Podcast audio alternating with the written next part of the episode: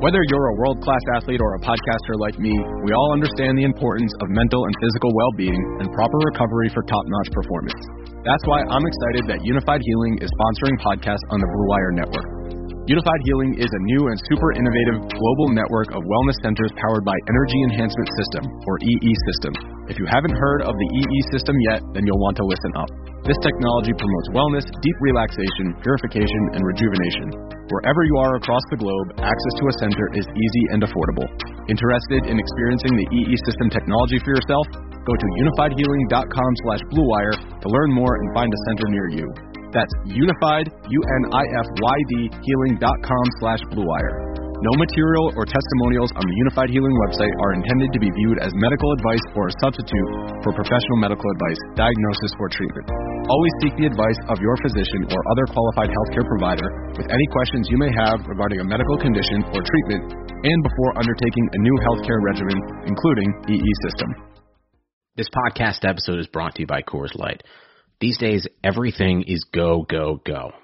It's nonstop hustle all the time. Work, friends, family expect you to be on 24 7. Well, sometimes you just need to reach for a Coors Light because it's made to chill. Coors Light is cold lagered, cold filtered, and cold packaged. It's as crisp and refreshing as the Colorado Rockies. It is literally made to chill. Coors Light is the one I choose when I need to unwind. So when you want to hit reset, reach for the beer that's made to chill. Get Coors Light in the new look delivered straight to your door with Drizzly or Instacart. Celebrate responsibly. Coors Brewing Company, Golden, Colorado. I'm Chiney Ogwumike. I'm Lisa Leslie, and we're very excited to tell you about our new podcast with Blue Wire, Front and Center. Lisa and I are breaking down what's going on in our lives, in the world, and keeping it 100. We're also learning from amazing guests as well, like Emmanuel Acho. People that show love to me, I forever got their back. Vivica A. Fox. If the foundation isn't right, then the rest of it's going to go wrong from there. And more. Subscribe to Front and Center today. Blue Wire. It's exciting to win money. Back out to Allen. His three-pointer. Bang! Tie game with five seconds remaining. Is there anything you don't gamble on? Uh, not really.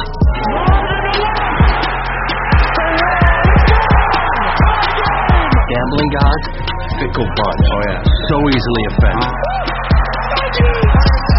Gambling's not your problem. You're just an idiot.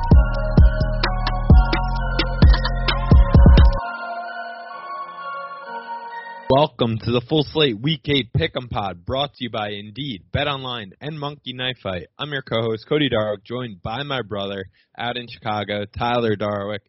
Tyler, the Dodgers World Series, but does anyone care? Congrats to the Dodgers. Um, you know, Clayton Kershaw, people say got the monkey off his back. I would say it's a fake season. They played like a third of a season, so we could give them a third of a ring the uh the Justin Turner thing is incredibly bizarre. I still don't really understand what happened there. Mid game, he tested positive for COVID. How They does that happen?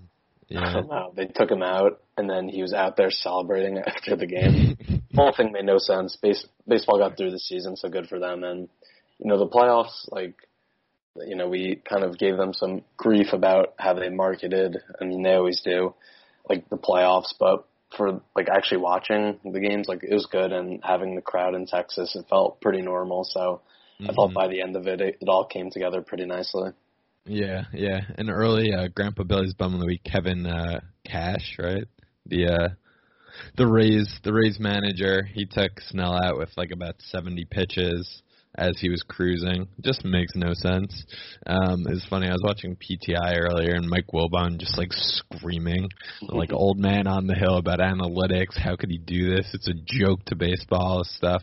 Like you know what? He's not wrong. He was shutting down the best uh, offense in the league, and I totally get the stats. Typically, the third time through a lineup, of course, the offense starts figured out a little bit. But the guy's dealing, the guy's dealing, and the guy they brought in, Anderson, had to allow to run his last six outings. So I think that's a, probably an even bigger issue, right? You go from a guy who's dealing to a guy who's been knocked around by this Dodgers team. So I don't know. The Rays it's it's a good story that they made it as far as they did, given their payroll and everything. And bottom line, Tyler, another decade that the Yankees don't win a World Series. So we'll pick and choose our battles here. Yeah, that's true. I mean, as a number cruncher, a model runner myself, you know, I could I could uh, lean with the analytics, but I disagreed with the move also. The guy's cruising, and the guy they brought in wasn't pitching well. Like, I, I hate when I feel like baseball managers just overthink this stuff, and it's been such a trend the last few years in the playoffs. Like, maybe we're spoiled because you know when the Giants are winning all those World Series, they had Lincecum, Matt Cain, Bumgarner in 2014, just these horses who could go the entire game and Bochy would usually, you know, he's great at managing the bullpen, but he wouldn't take a guy out like in the situation we saw last night. So it drives me, uh, drives me crazy in those uh, situations. Imagine if it was Mad Bum, 70 pitches in, if if the manager tried to take him out in Game Six of an eliminate like an elimination game. I just don't think he would move. Like it, he Yeah. would just he would just stay there. Yeah, I mean, I feel like this started. I mean, analytics have been around in baseball probably the longest out of any sport, but like what I definitively remember is in the 2016 World Series with the Cubs and the Indians, like both managers just overthinking everything, like them pick, pitching Chapman and Andrew Miller like way too much in the series. And in Game Seven, I remember um, Maddon like uh, who pitched for the Cubs, Kyle Hendricks. He started to, he, he was shaky at the beginning, started to cruise, and he takes him out. Brings in John Lester, gives up a couple runs. Then Jon Lester gets in a rhythm, takes him out. Like these managers just overthink it sometimes. Dave Roberts has done it time and time again, but you know he he finally got his World Series ring, and as much as we hate the Dodgers, like at some point they're the going to have to win stacked. it. The team is the team is stacked. As, like they're on pace to win like 115, 116 games. Obviously, smaller sample size, but that team was loaded. And David Price didn't even play this year. Um, but Tyler, we are here week eight of the NFL season. We're joined later in the pod by Reed Rooney, who's CEO and co-founder of BetSperts, a really new, innovative uh, sports betting app. So we'll talk to him a bit about what he's up to, and uh, he'll join us to talk about the Bears Saints game and give out his lock of the week. But Tyler, we are currently tied year to date on picks we've given out on the pod, 19 and 15. Uh, I was uh, Seattle blown just absolute bad beat away from having a perfect week, but here we are. So I'm three, three, and one on my locks. You are six and one. Congratulations to you. But back in the lab, I'm not gonna lie, I did not watch very much, if any, of the Monday Night Football game. I just needed a reprieve after that Sunday night beat. But my Rams, they took care of business there, so that was nice. Um, but let's get into it, Tyler. How do you feel about this slate compared to last week? Considering last week was Sharps week, is Yeah, it going to be Sh- Sharps month? Last week We're was we're closing we're closing in at the end of the month here. yeah, closing out on October, Halloween on Saturday night. Um, I don't know. I don't feel as confident this in this week's slate. I feel like there's some landmines. I do love my lock of the week, um, but I, I do feel like you know it's not going to be as easy, and we we just got to keep our head on a swivel. I got deep in my cave this week, just crunching numbers. I was disgusted Yeah. myself. I took the Bears on Monday night. Just what a what a horrible game that was. We'll talk with Reed about that more later, but. I, f- I feel like the games are about to preview. I've done I've done the numbers, so we'll see how it goes. Yeah, yeah. Last week it just we knew it. We knew it going into it. We spoke to Alex about it. It felt just everything was so clear. This week not quite as clear, but we've done done the research. Before we get into NFL though, Tyler, uh IU football minute. Are you prepared? Or am I catching you off the cuff here? IU minus ten at Rutgers. Uh the over under is fifty three. I'll I'll let you uh go ahead, right? We're we're a ranked we're a ranked program now. Let me pull up my stopwatch here real quick. I'll be honest, I didn't have anything prepared, but maybe off I'm the off the cuff, it'll be better this way. Freestyle. maybe I'm getting a big head now that we're ranked and we're playing Rutgers. I, I don't really uh, care, but Uh oh. You ready? yeah. Okay. Go ahead. So IU plays Rutgers this weekend. Huge letdown spot and also a look ahead spot. They play Michigan next week. Um, potential top 15 matchup if we don't blow it. My my hope is you know IU. They didn't play their A game really versus Penn State, so I think you know they could only really go up offensively. Rutgers looked pretty decent week one. I also think it speaks to how bad Michigan State's going to be this year.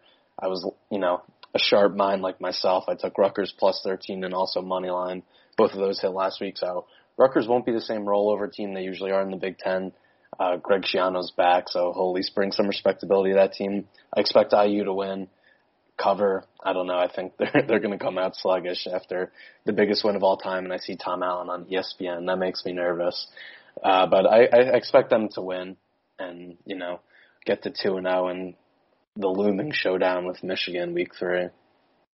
Okay, well done. 55 seconds. You're coming into mid-season form here. Um, so that's IU football minute. We're still looking for a sponsor for that minute. If anyone's out there, ZNC, looking at you guys. Yeah, yeah, looking at you guys. Um, okay, let's get into it, Tyler. First game we want to talk about Indianapolis Colts visiting the Detroit Lions. Lions plus two and a half, and this one over under is 50. Colts were on bye last week. They're four and two. Uh, defense is looking good. They're second in the NFL in yards allowed, third against the run, fourth in points allowed. Uh, all that being said, though, they've kind of had the benefit of a weak strength of schedule. Their combined opponents' record is 12, 23, and one.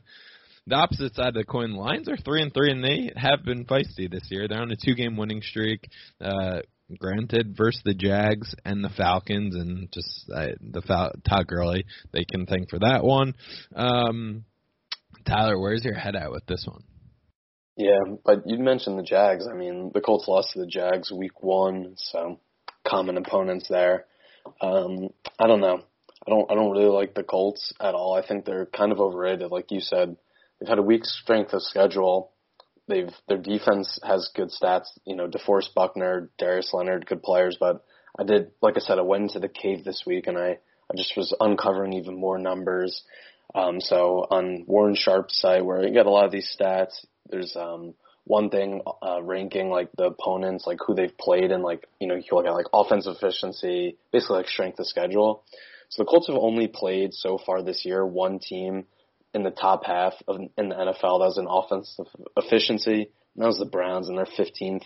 Everyone else has been ranked 20th or worse. Um, so they really haven't played a lot of great offenses. And it's not like the Lions are uh, this dominant offense, but I think with Kenny Golladay back, they're pretty explosive and them to be able to move the ball in this game. I'm kind of leaning the Lions plus two and a half. Um, I think these teams are pretty similar. Um, Colts a little better defensively, but I just trust Matt Stafford more than Philip Rivers at this point. I, I really don't think Rivers is any good anymore. I think Jacoby Brissett is better. Colts are 26th in the NFL in red zone offense, 23rd on third down. They're terrible at running the ball. They're 30. They're dead last in running success rate. They're bottom five in rushing yards. I just don't think the Colts are that good. I know they're coming off a bye and the Lions are riding high after two wins, but I think the Lions are pretty decent, and they should have beaten the Bears week one. That game versus Saints, when I took them as my lock of the week, they were up big early.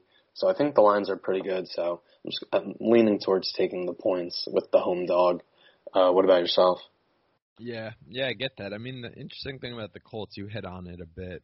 Their last two games against Cleveland, Cincinnati, they've allowed 58 points. Darius Leonard did return to practice today, so I mean we're, recording Wednesday night. We'll see if he comes back, but I think that would be a big lift for them. The Lions haven't been a good home uh, team against the spread. Their last 13 home games, they're three and ten. Um, I agree. It's a good point that this Lions, the record, yes, they pulled the Atlanta one out of their butt, but it could be better. All that being said, I like the Colts in this one. I don't trust this Lions team to win three in a row. I think there's a distinct advantage in terms of Frank Reich versus Matt Patricia as a head coach. Um, so I think you're playing with fire. Uh, the more games you go with Patricia, um, and the Colts have been solid. Their last five games after consecutive against the spread losses, they are four and one. Philip Rivers, he doesn't have to do that much. The Lions' defense is miserable. Uh, so I think see the Colts after having a long time off I think they're going to get some guys back. I think they're going to be able to put up enough points and keep this Lions uh, offense in check. So I like the Colts minus two and a half as a short road favorite. Yeah, I mean the Colts coming off a bye. A guy they need to get going is T.Y. Hilton. In one of my fantasy leagues, he was a free agent. Picked him up and starting him this week, so I'd like him to put up some points. But only 242 receiving yards through six games. He hasn't really been doing anything. I don't know. I just like when it comes down to Philip Rivers at this point, I just don't think he's very good anymore. Um, the Lions defense isn't great, but I also found the teams are tied for the seventh in the NFL in turnover margin, and the Lions have turned the ball over the third least amount of times, so they're actually not making a ton of mistakes. Um, and I think there is some momentum they'll have coming off last week's, you know, crazy win versus Atlanta. Speaking of that, and Todd Gurley, did you see they released like the sounds from the game and Matt Ryan? Matt Ryan said, "Don't score." Don't score. And Gurley's like, "Yeah, yeah, yeah," and he kept running. like, why didn't he just like he gets through the line, like four yards just, in, just go just down. Go down. Just go down. Yeah, I think so, he, he like he like forgot. He I got guess. pa- he got past the first down marker, and then he's like, "Oh shit!" And then didn't happen. he, he had the uh, Falcons minus four, but yeah, I, I'm I'm taking the Lions this week. It's not a super uh, sexy play by any means, but I'll take them as an underdog. I just I really think Philip Rivers is washed up. Um, let's move to the next game we want to talk about. Very exciting game. Uh, Rams at the Dolphins. Dolphins are plus four. Over unders 46. We got Tua, his first start in the NFL. I'm very excited, and I feel like I have a personal like. I need Tua to be good since he's a lefty, and there's not many lefty quarterbacks. It's So- three. It's three and a half now I'm Bet Online. Okay, three and a half. Um, but I feel personally invested into his success as a lefty. Um, so I'm hoping he could play well in his opening start and in his career. I think if he stays healthy, he'll be pretty good. Um, both of these teams defensively have been really solid. The Rams are second in the NFL in scoring defense. Miami's third. Um, Miami's first in the NFL in third down defense. The Rams are fourth. Rams have the fourth most sacks. Aaron Donald, monster. We all know that. Um, Cody, where are you where are you leaning in this game? Yeah, I went back and forth on this one because, right, the Rams look good on Monday Night Football. This is a tough spot. They're it's a one o'clock game. McVay has been good uh, in in the early games over the course of his career as a Rams head coach, but a short week is a bit of a challenge. Ultimately, I think it comes down to like how good is Tua like is Tua going to be that much of an upgrade from Ryan Fitzpatrick in in his first career start? I don't know. I think it helps obviously coming off the bye, but I think this is a brutal draw for a rookie quarterback getting over a hip injury. Um, I saw some quotes that he looks incredible in practice, all this stuff. I don't doubt it. I mean, the guy was a stud. He just got hurt, like at Alabama, um, in in a serious way until you're like fully back out there, I feel like it's very uh, difficult. I imagine to simulate the speed of a defense like the Rams that is starting to uh, fire on all cylinders. As we saw, I mean, they just held the Bears in check. Uh, 49ers took care of them, but they've been one of the better ones in the league. And look at Aaron Donald; we know what he's up to. So I'm leaning the Rams in this one as a short road favorite. Uh, Miami's run game, right? So I would look for them to try and like be able to run the ball and like really work Tua into it. They have the 22nd best uh run offense in the league. They're going against the seventh best rushing defense. So I think they might struggle in this one. I just like don't just don't know that they're going to be able to score enough points. I love Brian Flores, but in this spot, I still just kind of trust McVay in the infrastructure. Goff played decently well on Monday night, so I'm I'm going with the Rams minus three and a half. I have a feeling you're going with Tua. I really want to take the Dolphins, but Same. I just can't do it. He's hasn't played in forever. yeah, we haven't seen him play. But I mean, on the other hand, we have seen rookies play really well this year in their first starts. I would say Herbert and Burrow should have won both of their first starts, right? With, Yeah. Um, both of those teams. So we've seen rookies have success, and like you said, everyone in practice is saying he looks great, but it's obviously different once you get on the field. Well, I guess he he did play what two two plays versus the Jets, but like I'm I'm not counting that. Yeah, I mean, I think there's going to be so much hype for him, but I, I like the Rams uh, along with you. I think they were super pissed how they came out versus the 49ers a couple weeks ago on Sunday night last week. They talked about it a lot on Monday night. Like, I don't think they're going to overlook this game. They know all the hype around Tua, and it's not even. I'm more so leaning on the Rams defense in this game. They're first in the NFL in giving up the least amount of explosive plays. I just think the secondary is awesome. Jalen Ramsey is he's back to his all pro level. Like I think Tua's going to struggle throwing against that secondary. Um, also, Miami's defense is second to last, giving up the second most uh, explosive runs in the league, 31st in success rate. So I think the Rams offense is going to have some success moving the ball on them. Did find this little tidbit. Miami Miami's had the best passing success rate on first down this year, so we'll see if they come out aggressive with Tua. I would like to see that, but it's a new quarterback, so throw that out the window. yeah, in the end, I'll go with the known entity in the Rams, and yeah, I think the Rams are like we've talked about. They're top heavy, but they're good. So yeah, and at this point, they're still healthy, so it's fine. It works. Um, I mean, Miami's been a good home team. They're four and one against the spread the last five, but a lot of that is to do with people just not really buying into Fitzpatrick and Brian Flores, and they've covered over the course of Fitzpatrick's time there, but. I agree. I if this line was like six and a half, seven, I think you're getting me on the Dolphin side, but three and a half, just I don't think it's enough respect um, for for just how good the Rams defense is. Yeah, I could see this game. I could see like the Dolphins winning and some crazy game where Tua looks unreal and everyone's saying like, how did this guy not go first? Or the Rams just like blow them out and he looks kind of shaky. So we'll see. Um, it's definitely a good game, but you really hedge, hedged yourself there. Yeah. I mean, I could have said they lost by three. I think the Rams uh, blow them out. But let's move on to the next game. Some great rivalries. The next two games we're about to talk about. Uh, first one, Steelers Ravens. Ravens are th- minus three and a half. The over under is forty six and a half. I saw some graphic on Twitter today that the last like 20 years they're 20 and 20 versus each other and like all the stats like lined up. I think this has been the best rivalry in the in football for the last 10, 15 years. Um, so this is going to be a great game. This is Lamar's first start against the Steelers, where Big Ben's also starting. So kind of can't take uh, the previous that, matchups into account. That's kind of crazy. That makes sense. He got hurt what week two last year. Yeah, um, Steelers are such a public dog this week. I think I saw like seventy percent of the public's on them. The line initially opened up around five and a half. Sixty-two percent on Action Network is on the Steelers it's a public play, but it's a public dog. But honestly, I'm I'm leaning with the public dog here. Oh, interesting. So you're not in on Sharps week anymore. I could still be I could still be a sharp. And dabble in the public. Yeah, I I I disagree with you. I like the Ravens in this one minus three and a half. Ravens are coming in off a bye. We saw the way the Steelers. I mean, they're the only undefeated team in the NFL. They barely held on versus that Titans team. They're blowing them out, but then Big Ben just kind of like let them back into it. He threw three interceptions. The thing that was most impressive last week to me was the Steelers' rushing defense, holding Henry. It's only 82 yards, even though they lost Devin Bush.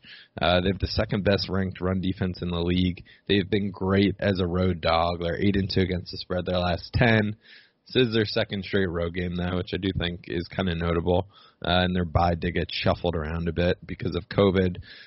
I just think this is a bigger game for the Ravens. Like we saw the Ravens kind of lay an egg on Monday Night Football versus versus the Chiefs.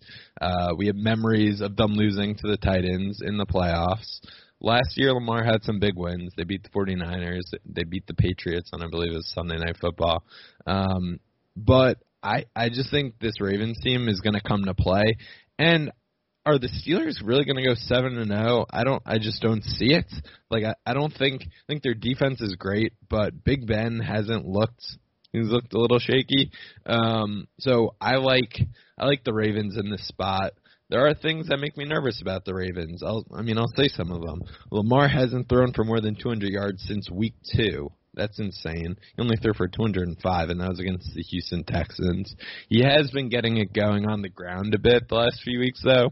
He's rushed for at least 50 yards in four of the, his last five games. Rushed for over 100 before the bye. Harbaugh is nine and three against the spread off a bye as head coach of the Ravens.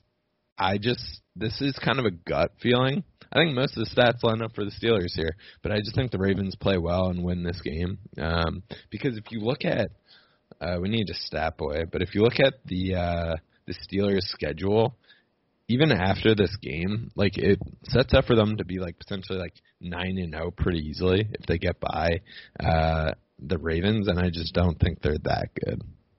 Yeah, I don't know. I think if the Steelers were playing, mm, say the Colts or the Rams, like a team, like a good team, but not in their division, it could be a letdown spot coming off, you know, the Titans game. But playing the Ravens. Like this is their biggest rival. I get all your points about how this is could be a bigger game for the Ravens. Obviously, Lamar has something to prove. Can he throw against a good defense? It's still, you know, a question mark some people have, but I think the Steelers come into this game super motivated. They've heard for the last year that the Ravens are, you know, the team to beat in the AFC North, the best team in the AFC, that they're the team that can knock off the Chiefs. Like I think the Steelers take all that into consideration. So I, I don't think this is a game where they're like, oh, we'll just lose to the Ravens. Like this is huge. No, like, no, it Ravens definitely is. It definitely is. I think having like two weeks to prepare for the Steelers defense and them being without Devin Bush is a big win for the Ravens. Like you can basically have two weeks to pump up Lamar to get ready to go against this team. For sure, but I don't. I don't think this is going to be a blowout game anyway. Like I, I think it's going to be a field goal game. So three and a half getting the Steelers. I like that. Ravens are five and twelve against the spread. Their last seventeen is home favorites. Pittsburgh's eight and two against the spread. The last ten is road dogs, including last week. Yeah. And also Which I said. the underdog. Did you say this one? The underdog is four zero and one against the spread in the last five meetings. Uh, that I did not say, but I did have heard it written down. But you know, some, sometimes you pick and choose with trends. We're we're we're throwing numbers out like and, and I lose track of who says what. But I say that to say these matchups are always close. Even last year when the Steelers um were starting like Duck Hodges and half a brain with Mason Rudolph when he's getting murdered. like the game was the games were close. The game in Baltimore was a three point game and it came down to the edge. Like I just think rivalry games like this are always close. Um like you said, Pittsburgh's defense has been great. Sorry if you said this already. Um, they're number one in rushing defense DVOA this year, allowing only 3.3 yards per carry. We saw what they did last week to Derrick Henry. They've they've only allowed they've allowed the fifth use explosive runs. They have allowed the 25th most explosive passes. So if Lamar is gonna take it, that's the way you take advantage of this team. Um, but both defenses are top 10 in overall success rate. So I think this is going to be like an old school type game we've seen with them where it's lower scoring. So I like getting the points. And they did make a lot of mistakes last week. Big Ben had some really bad picks, but I think he plays better this week. So I like taking the points with the Steelers. I know it's a public dog, but it also becomes so public that everyone says, oh, take the Ravens. And then you go back on the Steelers. So I like the Steelers. I don't know that we're quite at that level. We'll see. I just like Baltimore's offense hasn't been that amazing. No. They're run, they're running well, but like you said, Lamar hasn't hasn't thrown for a lot of yards. Um, and this is this is a really good Steelers defense that is going to be super locked in versus the Ravens, and this is a huge game for getting the division and potentially still getting you know the number one seed in the AFC. Do you care about the signing of Dez? I mean, he's not playing this week, but I wouldn't I wouldn't even care. I wouldn't even care if he wasn't if he was playing. But I mean, the bigger news, the guy um, Ngakoue, they got. I mean, their front office is incredible. They've got him and Calais Campbell for like next to nothing. So that's Yeah. stuff nerve wracking for riding on the Steelers. I just like I don't I don't want to be a broken record. I just think these games are always close. So Is he is he is he playing this weekend? That guy? I assume so. He's he's practicing um, today. I saw. But let's move on to the last game before we take a break and get to our segment with Reed. Um, 49ers Seahawks, another rivalry game. Seahawks minus three, over under 53 and a half. These Uh, games every Are year. are you ready? I Yeah. just like got a, I just got a little like pit in my stomach just thinking about it. Yeah, After after last year. I was thinking about it uh, earlier today when I was researching. It's like whenever they play, like emotionally, physically, it just takes it out of me. I'm gonna have to do some yoga, some deep breathing before the game just to get calm, and yeah. after the game, um, I'm I'm not ready for the stress, but I'm also excited because it's a big game for both teams. Um, Seattle, I saw a stat they've given up the most yards in NFL history through six games. So again, it's it's all been on Russ, and they've just been better this year because they've been more aggressive offensively. Um, only one quarterback against them has thrown for under 300 yards. They are fifth in takeaways, so they are having some some success turning these teams over. Um, where where are you leaning, Cody? I mean, I think I know where you are, but let let's try to try to give both sides of this. Yeah, sure. Um, okay, this is gonna be challenging. So one 49ers, they lose Deebo Samuel, who's their top wide receiver, um, which was is a huge loss just because they lose they use him in so many different capacities, and he was finally getting back from his earlier foot injury. Jeff Wilson, who was playing the game of his life, he's also out. Um, so those are definitely some big losses for the 49ers. I mean, you look at Seattle recently, they're coming off a gut wrenching loss, so I would have preferred, of course, that they won and they're coming in undefeated.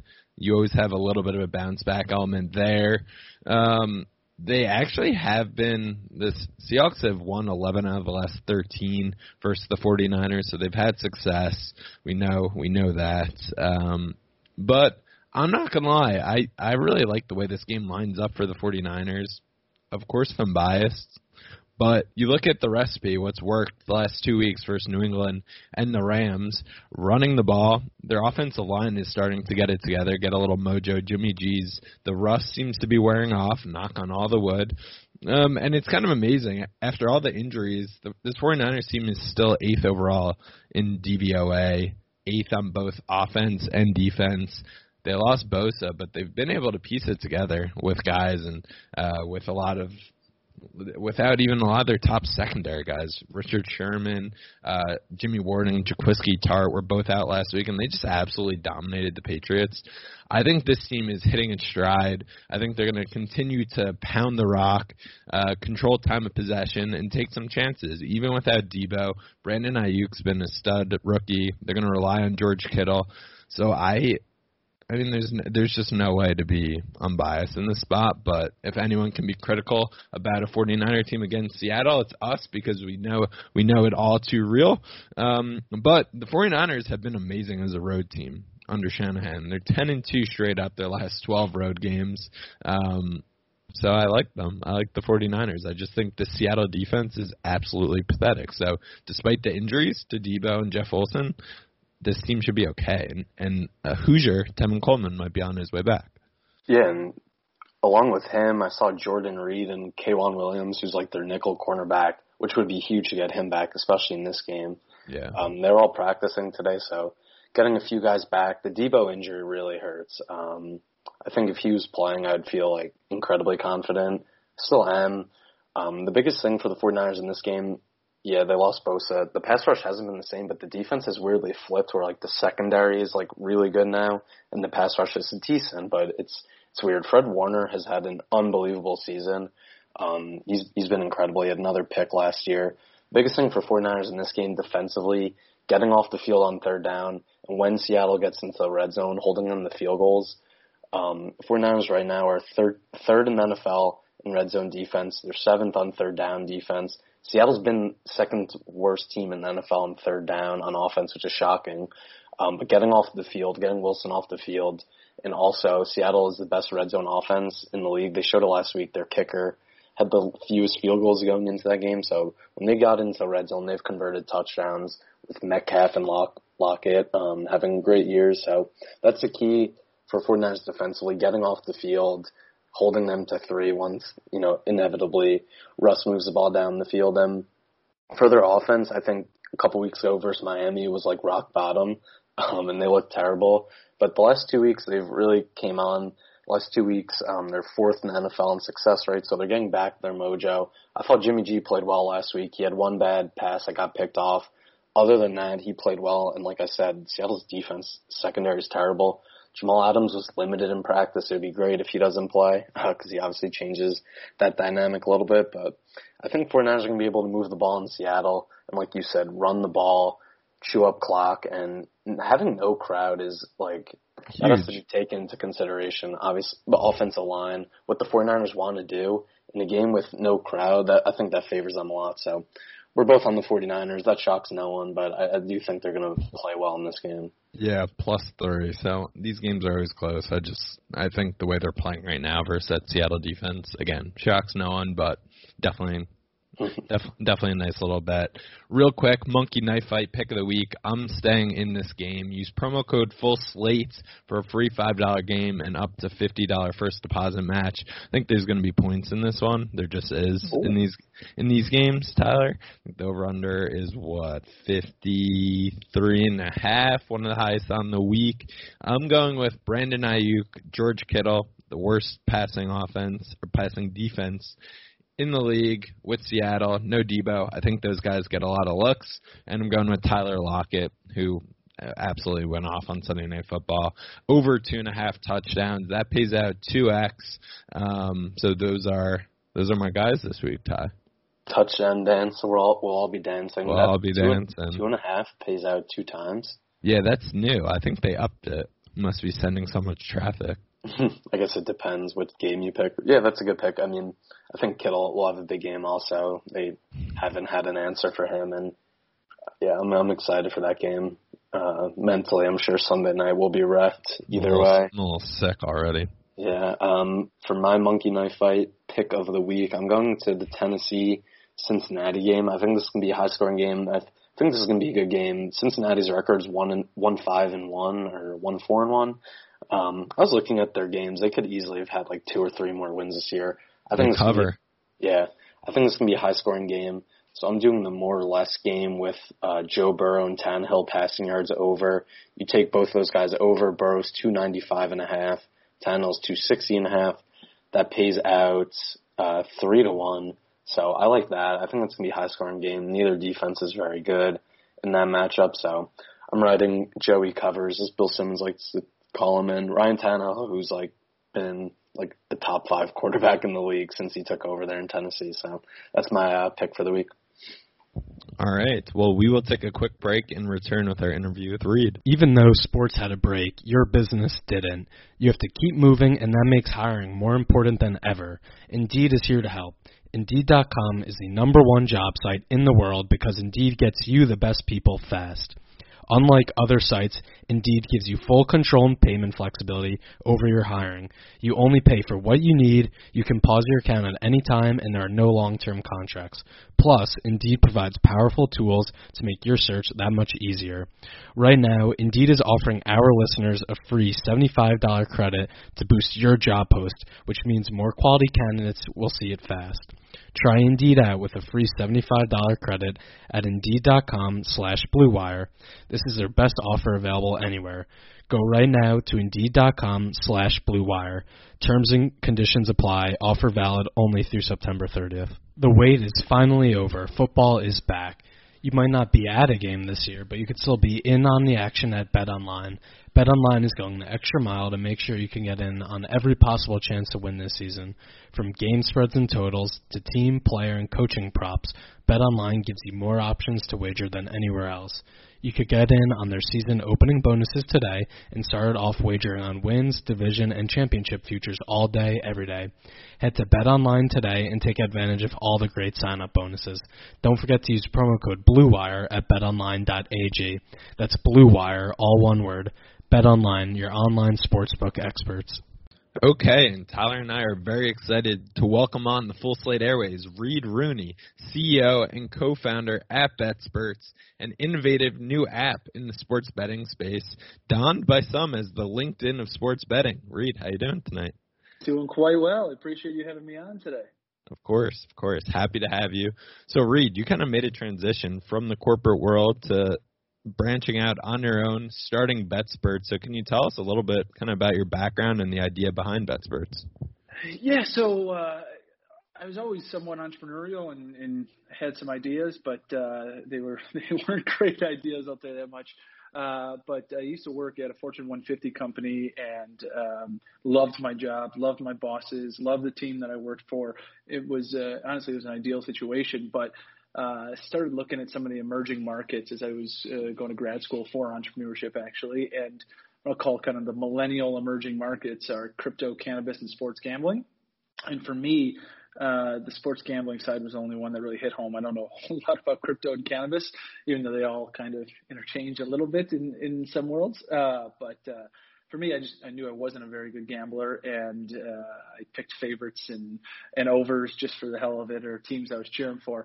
So started looking at some of the technology right after PASPA got overturned and it was becoming legal, and it was all kind of older technology, and it was just a bunch of people telling you what to pick and very loud noise.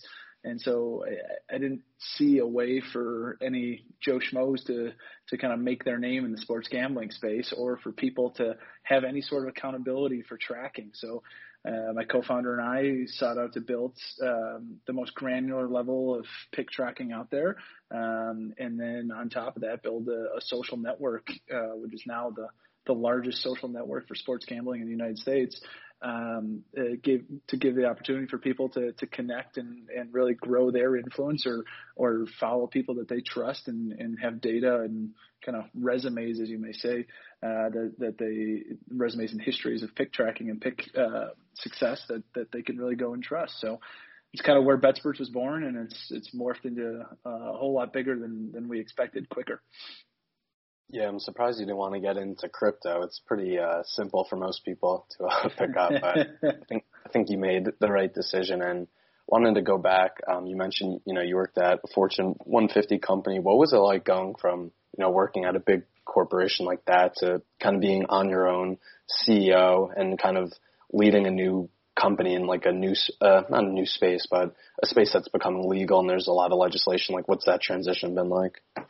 Yeah, so a couple couple things right off the top. It, it, I, watching Shark Tank and always wanting to be an entrepreneur, going to it for college and getting a master's in it. I mean, it, it, it's a hell of a lot harder than I even anticipated, um, and it's a lot more stressful than I anticipated. Even with a good idea and a great team around you, um, you just can never really turn your brain off. So sleep, sleep is probably the hardest thing uh, to do and to to do comfortably, honestly. Um, but the second hardest thing is spending money.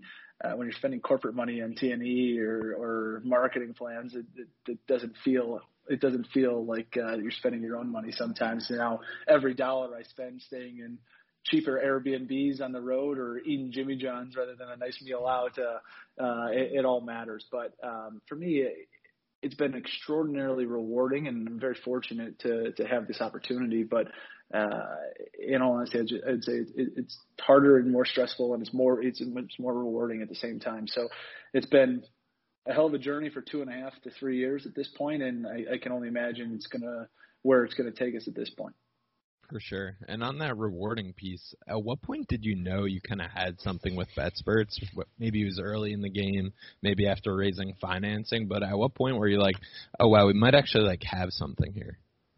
Yeah, I think there's a couple different times. To be honest, I think it's a great question. Don't don't really get asked that often, so this is a, was a really Thank, good question. Thank you. Um, yeah, the first the first one was my brother is a partner uh, at an accounting firm. He's an M and A guy, and uh, when I say I've always had a lot of ideas on entrepreneurship, I, I pitch it to him and he tells me that they're terrible.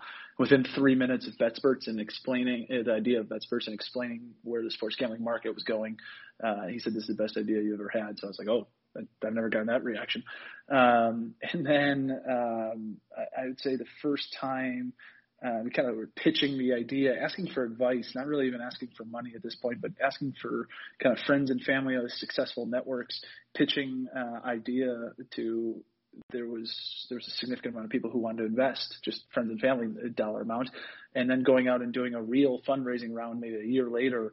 Um, it I would never say it was easy, but it wasn't it wasn't a hundred no's before one yes, which is which is fair, or fairly uh, uh, fairly common saying at this point. So I, I think a lot of people wanted to get in the industry and they love the scalability of technology and data behind a social network with pick tracking and and where the market might be going. So I'd say those are a couple of the biggest one. I think the most rewarding one, honestly, was when someone signed up that we didn't know who they were. like you got a couple people mm-hmm. talking back and mm-hmm. forth, and and now we know people's names and they they communicate back and forth on a feed. But in all honesty, when you just early on before you had a bunch of money to spend on Facebook and Instagram and with influencers when when people just stumbled upon it or you got a five star rating in the app like real people that you don't know wanted it and liked it and uh, I think the the biggest example uh, we were just talking about being from Chicago off air but the biggest example I was in a bar in Chicago before COVID and uh I was telling someone what I did, and they asked what the app was called, and then they pulled it up on their phone and said, "Are you talking about this app?" And I was like, "Oh man, that's that's pretty cool." that's awesome. So yeah, that was those are a couple of the moments. Yeah, that's great to have those interactions with people you know you don't even know, and they just happen to be using it. It's really cool, and I think the mission of BetSpert is great in the aspect of Cody and I like to joke. You know, there's people on Twitter who will say, you know, I'm 70 and five in my last 75 games, like yeah. paid 30 yeah, pay pay fifty bucks for my whale lock of the century. Like we make fun of those people, but that is a thing that you know new gamblers don't pick up on, and they get sucked into that. Like at BetSpert, you know, you let people on who do sell picks. Like, what's the process of vetting those people, making sure that you know it's legit and they're not just trying to scam people? Yeah, so uh, I think uh, maybe explain how track picks actually works first would, be helpful there, and uh, it's a good question as well. The the track picks functionality works exactly like a, a sports book. There's no actual gambling though. That's the difference. So uh, you go on. We have uh, eight sports at this point. I think we're going to have 12 in the next couple of weeks. But um, you go on. The lines are dynamic, so they're moving. And once you place your pick, it's in your profile. You can't delete it, just like a sports book. You can't you can't delete it. You can't change the lines. Uh, we have different sports books, so in case the line that you're actually betting with DraftKings, let's say, isn't exactly on our app, you can go and find eight different options of legal sports books, and it's going to be pretty darn close, if not exactly. Uh, to what you're tracking at. So as soon as it's entered, um, it is in your profile and it will be properly graded win, loss, whatever. We only let you choose any unit size from 0.1 to 5 units, so you can't skew your record with a 100 unit whale bet, right? And all of a sudden you're in the green. So um, that's that's step number one. Step number two is if you want to become a tipster on the platform, uh, there is no vetting on our process, and I think that's very important because anyone can come be a tipster, anyone can come um, upgrade that subscription, but the vetting is actually going to happen by the consumers. So they're going to look at your profile and see if you're a winner or a loser. We provide all of the stats of every game category. So I'm a huge White Sox fan. If I if I try to sell a pick for a White Sox game, let's call it the White Sox versus the Cubs, uh, you'll see my record in all sports, MLB, AL, NL, AL Central, NL Central, White Sox, and Cubs right there automatically alongside the pick. So you can see if this person's a winner or a loser. And None of those tipsters work for us. Um, we're not going to fudge any numbers. Say, oh, they're four in a row, and they have four in a row, but they're four out of the last ten, right? The, it's not a marketing scheme for us. They set the pricing.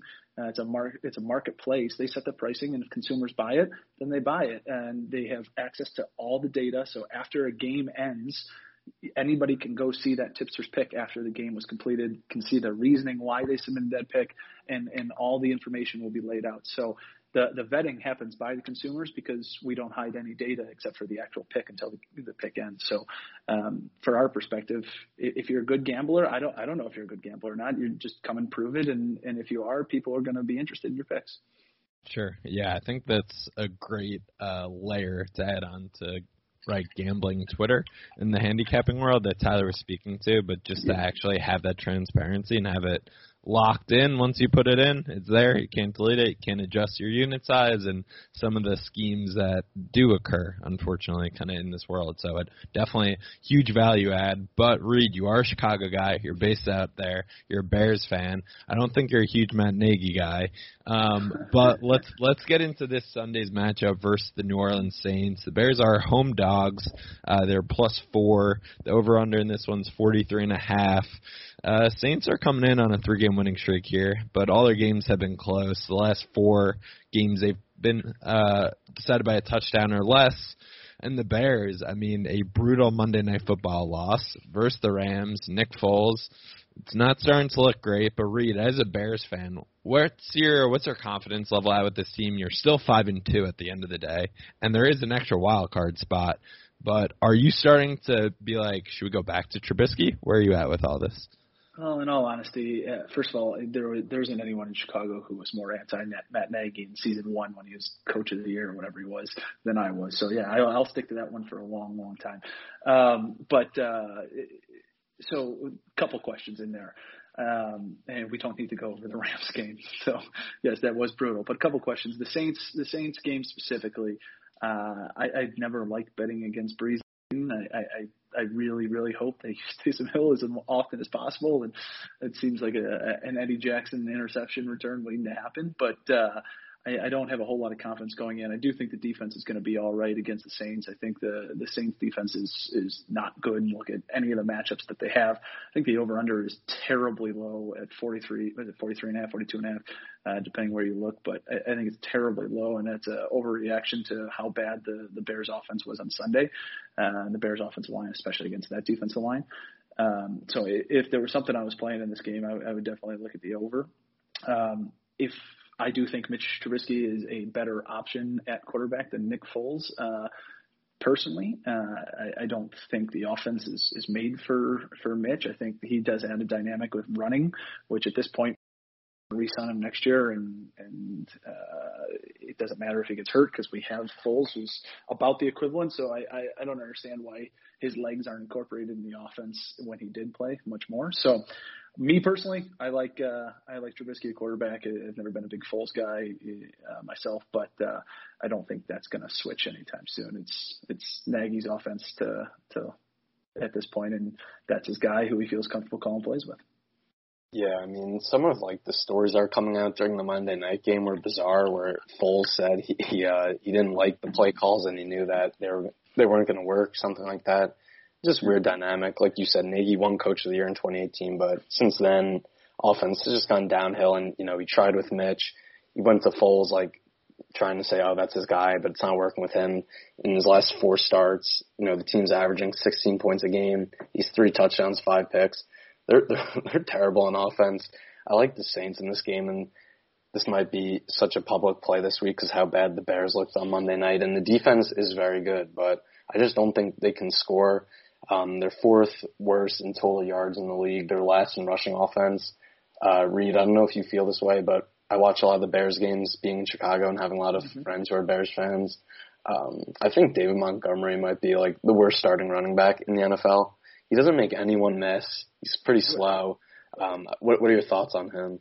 Well, it, there's there's so much there's so many layers to that. I think I think David Montgomery is a fine running back and would be good on majority of teams in the NFL, especially with his yards after contact. But I, I, the offense line is just atrocious. It, it's so bad. Mm-hmm. We haven't invested in it. We haven't done anything there, uh, especially with James Daniels now being out. Um, but I, I'll, I'll say, it, it, how many times do you hear if you listen to Chicago ESPN Chicago or something like that? How many times do you hear the soundbite of Matt Nagy? It could have been after any game the last two years saying I know we need to run more. I'm not an idiot. That's a direct quote out of Matt Nagy. He just doesn't do it. It's not part of his offense. So even bad teams can run better than the Bears. Bad offenses can run better than the Bears. I think it's a it's a lack of scheme um, for that. And I, to be honest, I don't think it's Matt Nagy. I don't think it's Dave Montgomery's fault. It's it's mind blowing. Pace trades up for a running back and Nagy doesn't use him. It's mind blowing that the first pick of the draft for the Bears this year is Cole Kmet, and, and we're we're I think uh, what's his name, the blocking tight end has doubled the amount of uh, uh, passes thrown to him this year. It just it I don't understand what's going on over there, and I know I'm not smarter than than those guys, but it just seems so damn obvious. But yeah, Montgomery's not going to do much just because of the scheme and the team around him. But I'll be curious to when he goes to New England in two years and has an All Pro year. yeah, in terms of a spread pick for this game, the Saints minus four just feels so obvious. Like it's it's one of those lines that kind of stinks. Like following Bears short week, look terrible only minus four. Allen Robinson potentially out in concussion protocol, which is like in my brain. Maybe I'm too far in my own brain, but I kind of want to take the Bears because that's just that's that's just how the NFL works. Um, and you know this will be a head-to-head record here, Tyler. But you look at the Saints defense. So they're seventh overall in total defense in terms of yards allowed, but 24th in scoring defense, allowing about 29 points a game. So I don't know if Nick Foles is going to save his job as as starting quarterback and have them not go go back to Trubisky here. I I just kind of feel like they're going to have to play better. And the way the NFL works, I'm going with the Bears. I feel gross but I'm I'm going to take him plus four. And the whole Michael Thomas situation still seems like he might not play this weekend. We have no idea what's going on there. At some point, I do think that's going to catch up to this team. And Emmanuel Sanders coming off COVID, who knows? I mean, you look at you look at the couple teams they've played in common, right? They both beat Tampa, if I'm looking at this correctly. Uh, they both beat the Lions by about the same amount. Uh, I think the Bears beat Carolina by more than the Saints beat Carolina. And in, in all honesty, the, the Bears are not a terrible team. They're going to make the playoffs, unfortunately, which keeps Nagy around, probably Pace around as well.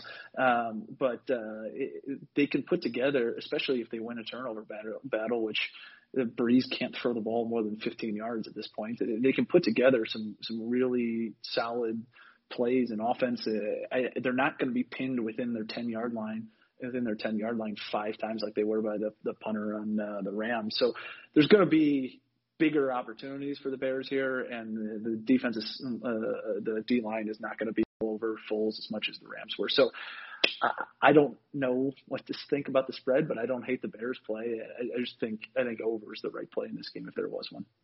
Yeah.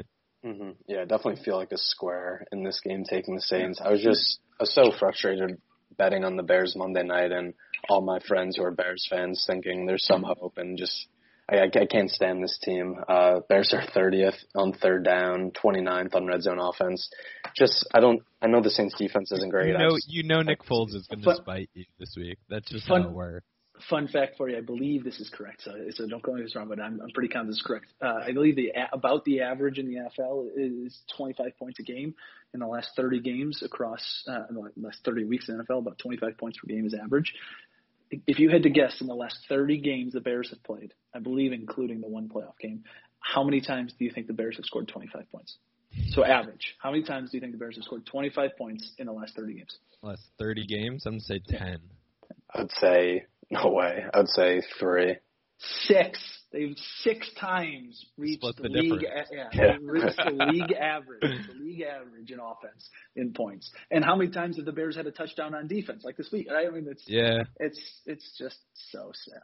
that is The crazy. defense, the defense has been great, and I mean, they played well Monday night. It wasn't their fault they lost. I just there's just so much incompetence with that offense, as you just said with that stat. That is it's wild. It obviously falls on Nagy, and I think he's running out of answers. But let's move on to our lock of the week segment. Reed for background uh, this year. I'm six and one, so maybe I should start selling picks on BetSpert.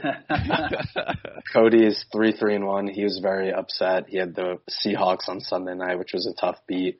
I'm Um, still, so I'm still, still working through it, to be honest. yeah. Reed, we'll let uh, you get started since you're the guest. So, what's your uh, lock of the week? Well, you better close the show with your lock of the week if you're six and one, right? Get people to stay till the end. I get The, Yeah. the Uh, whale, the whale play for the the end of whale it. play, yeah. Um, I, if I had to go, and, and uh, you might not like this one, I think the Seahawks, the Seahawks, what is it, minus two and a half at this point? Um, i- if I'm seeing that correctly, I Three, think that three. is it three? Yeah. Uh, I think I saw just a moment ago it was two and a half at uh, Probably yeah. depends where you're looking. Yeah, But, yeah, it's- two and a half. Sorry. Yeah. So hold on, I'm gonna go uh, to confirm this. I'm gonna go on BetSperts and, and check a do a little line shopping here on that game. But uh, um, I, I, I like the two and a half, even at three. I like it. I, I don't know that I love it at three and a half, uh, but I, I just I don't bet against Russell Wilson. I don't think Jimmy G is all that good, to be honest with you. Um, and I, I think they they're the Niners have some injuries that, that are going to be tough to overcome. But Russell's not going to throw an interception on the goal line like he did uh, that cost you last last week. So I, I like the two and a half, and I'm seeing I'm seeing two and a half across the board from DraftKings FanDuel PointsBet right now. So maybe uh, maybe lock that in if uh, if you can find it. Yeah, yeah, you're talking to two 49ers guys here and someone fresh off being spurned by Seattle. So definitely leaning on the Niners, of course biased, but I think the biggest thing to be wary of for you betting on Seattle, Wilson's incredible. The passing offense is unbelievable. The defense has been just brutal, absolutely brutal, giving up the most yards in the NFL. Yeah. And and 49ers are starting to hit their stride a little bit with kind of relying on this run game. They've redesigned the defense a bit without Nick Bosa, starting to get get it together a little bit after that embarrassing loss versus Miami. So, you know what, Reed? You're talking to two guys that are fading you, but that's why it's your lock of the week, and uh, we'll see. We'll see what happens here. Well, if you're if you're fading me, it sounds like that's okay. I just said it. I don't like your brother fading me, but don't forget that Oh, that's ruthless. The embarrassing loss, I believe, of Miami also came after the embarrassing loss of Philadelphia as well. So, if I'm not mistaken, Nick yeah, Nick I- Mullins though, Nick Mullens experience. Let me.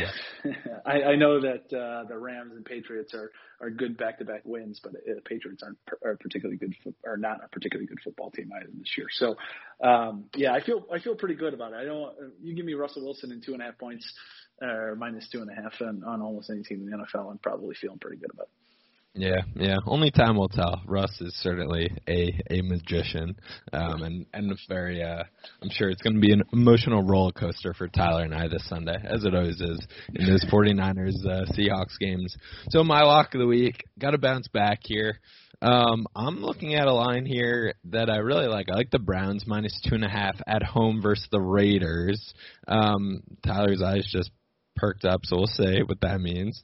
Um, and here's why I like this so much. So the Browns have under Kevin Stefanski, they've redesigned it. They're really relying on this run game. They're five and two, but specifically it's it's because of the run game. Baker Mayfield last week played great, threw five touchdowns, led them down the field for a go ahead touchdown, which I think was big for his confidence. I know they're without Odell, but they still have a lot of playmakers on that offense.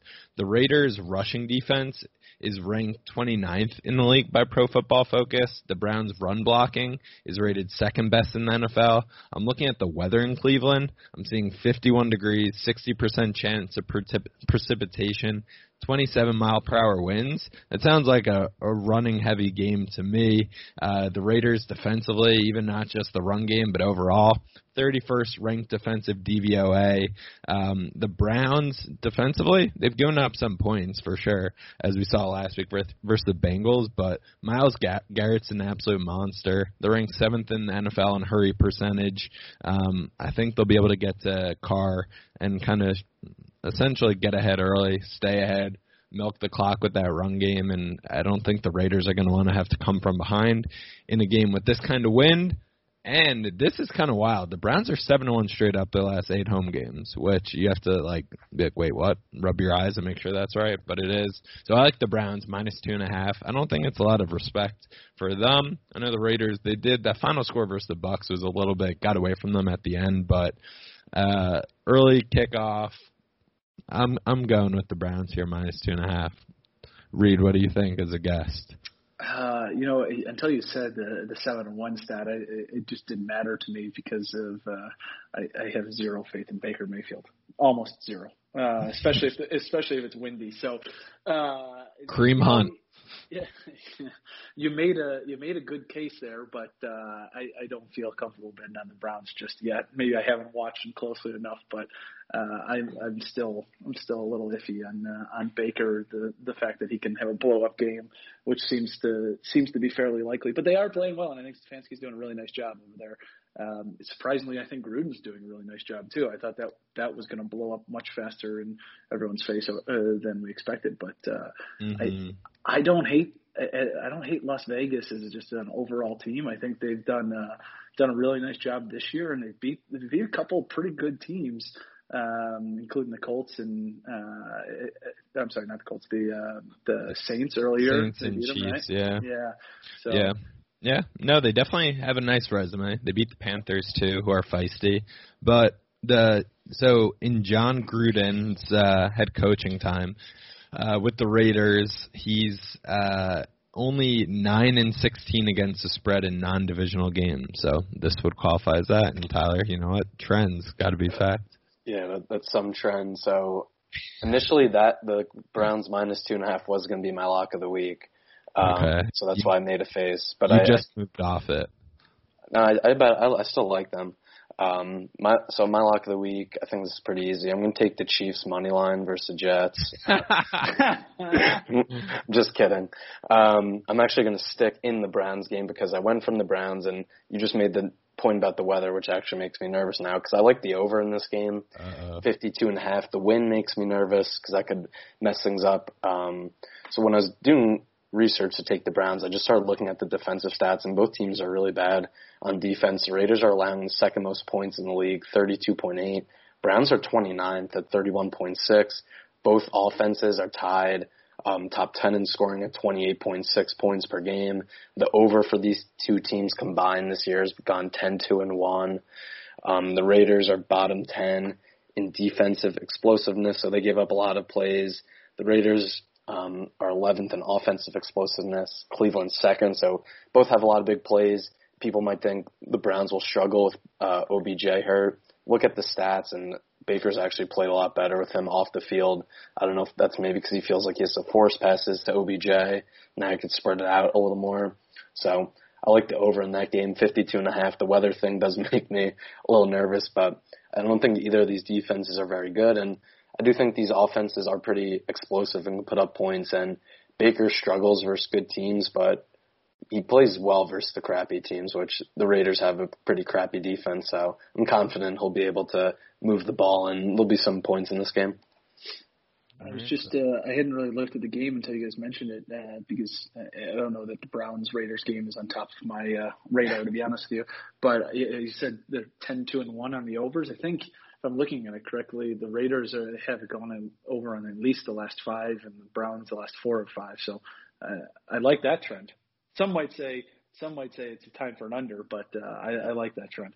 Yeah, I think I think I don't have an up. I don't. I think every Raiders game has gone over so far this year, and the Browns, um, the two games where they played uh, Pittsburgh and Baltimore. I mean, they got blown out and those went under, but all their other games are high scoring. And last week we saw they got into a shootout with uh, Cincinnati. So I think I think the Raiders are going to be able to move the ball in.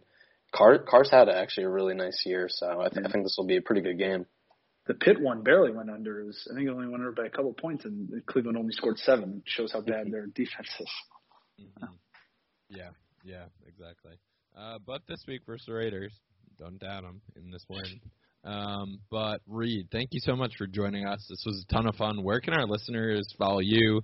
Download BetSperts. Follow you guys on social media. I'll let you kind of give all your all your plugs.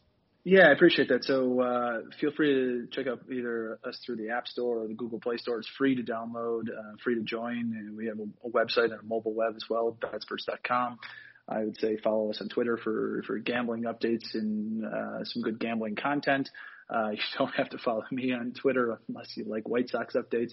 Uh, but uh, you can just search Reed Rooney or BetSperts, and I'm sure I come up. But uh, yeah, I, I'm very uh, thankful for the opportunity to come on here, and uh, I would love for any of your listeners to to join what is the largest social network for sports gamblers in the United States.